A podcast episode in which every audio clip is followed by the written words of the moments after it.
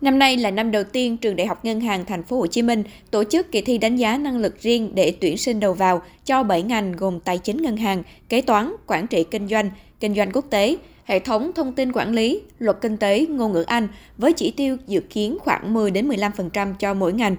Kỳ thi tổ chức 6 đợt thi trong tháng 4 và tháng 5 năm 2023 tại thành phố Hồ Chí Minh và một số tỉnh khu vực phía Nam và Nam Trung Bộ với 7 môn thi độc lập bám sát chương trình giáo dục phổ thông hiện hành có tính phân loại cao. Thạc sĩ Nguyễn Anh Vũ, trưởng phòng tư vấn tuyển sinh và phát triển thương hiệu trường Đại học Ngân hàng cho biết, kỳ thi tốt nghiệp trung học phổ thông hiện nay có mục đích chủ yếu là để xét tốt nghiệp trung học phổ thông, không phải có mục tiêu chính là giúp các trường đại học lựa chọn người học có năng lực phù hợp – trong điều kiện đó, các trường đại học nói chung và trường đại học ngân hàng thành phố Hồ Chí Minh nói riêng chủ động có các phương thức tuyển sinh phù hợp để lựa chọn người học phù hợp với mục tiêu, phương pháp đào tạo của trường. Trung tâm khảo thí quốc gia sẽ là đơn vị hỗ trợ xây dựng ngân hàng câu hỏi thi, cung cấp phần mềm tổ chức thi trên máy tính và truyền dữ liệu thi vào hệ thống máy chủ và máy tính dự thi của tất cả thí sinh. Thạc sĩ Nguyễn Anh Vũ nói nhưng mà đồng thời cái kỳ thi này thì nó cũng có yếu tố mới đó là nó được tổ chức trên máy tính và do vậy là nó được tổ chức một cách khách quan này, có tính à, bảo mật cao hơn này và đồng thời là nó có cái sự linh hoạt và tiện lợi tối đa cho các cái thí sinh để giảm bớt tối đa cái cái cái áp lực về thi cử Năm 2023 cũng là năm thứ hai trường Đại học Sư phạm Thành phố Hồ Chí Minh sẽ tiếp tục tổ chức kỳ thi đánh giá năng lực chuyên biệt để lấy kết quả xét tuyển kết hợp xét học bạ vào các ngành đào tạo mang tính đặc thù của trường. Sẽ có hai đợt được tổ chức vào tháng 4 và tháng 6 với hình thức được giữ nguyên như năm trước.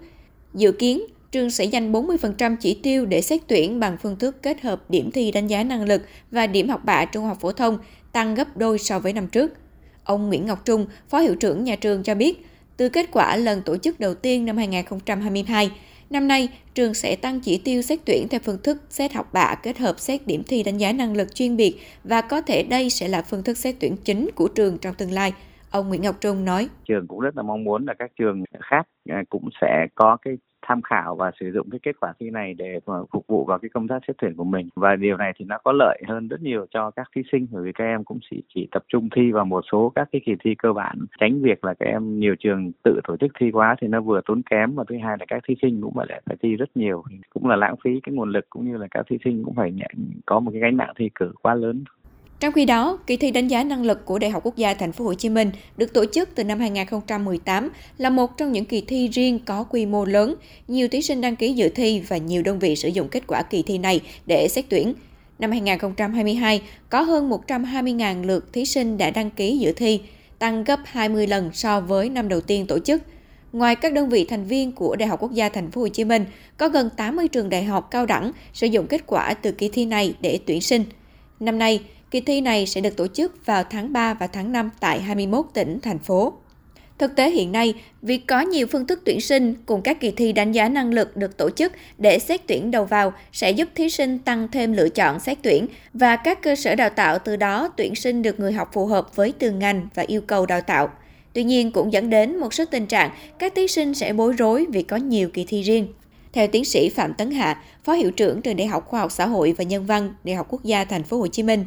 Việc tổ chức sử dụng kết quả thi đánh giá năng lực giúp các cơ sở giáo dục tuyển chọn được những thí sinh có năng lực phù hợp với bậc đại học, phù hợp với yêu cầu của từng lĩnh vực, ngành học. Mỗi trường sẽ có mục tiêu chuẩn đầu ra kiến thức, kỹ năng, cơ hội việc làm cho người học sau khi ra trường khác nhau – Bên cạnh đó, để quá trình đào tạo của nhà trường cũng như học tập của sinh viên được thuận lợi, ít nhất người học phải có một nền tảng kiến thức, một năng lực phù hợp với ngành học, bậc đại học và khả năng thích nghi với môi trường học tập, nghiên cứu của bậc học này. Tiến sĩ Phạm Tấn Hạ cho rằng cho nên tôi nghĩ là một cái đầu vào mà như mong muốn thì chắc chắn cái quá trình đào tạo diễn ra một cách suôn sẻ và nó thuận lợi và nó đạt được những cái chuẩn đầu ra của trường mong muốn chính vì vậy cho nên những kỳ thi mà từ các trường tuyển riêng thì tôi vẫn cho là đó là sự mong muốn của nhà trường và đó cũng là làm thế nào đó cho người học phát huy được năng lực của họ và nó phù hợp với cái chuẩn đầu ra của một cái trường Trường Đại học Khoa học Xã hội và Nhân văn Đại học Quốc gia Thành phố Hồ Chí Minh năm nay vẫn giữ ổn định phương thức tuyển sinh như những năm trước và chỉ tiêu giữa các phương thức không có thay đổi nhiều. Trong đó, nhà trường tiếp tục ưu tiên chỉ tiêu đối với hai phương thức được thí sinh lựa chọn nhiều nhất là xét tuyển dựa trên kết quả kỳ thi đánh giá năng lực của Đại học Quốc gia Thành phố Hồ Chí Minh với 38 đến 50% tổng chỉ tiêu và xét điểm thi tốt nghiệp trung học phổ thông.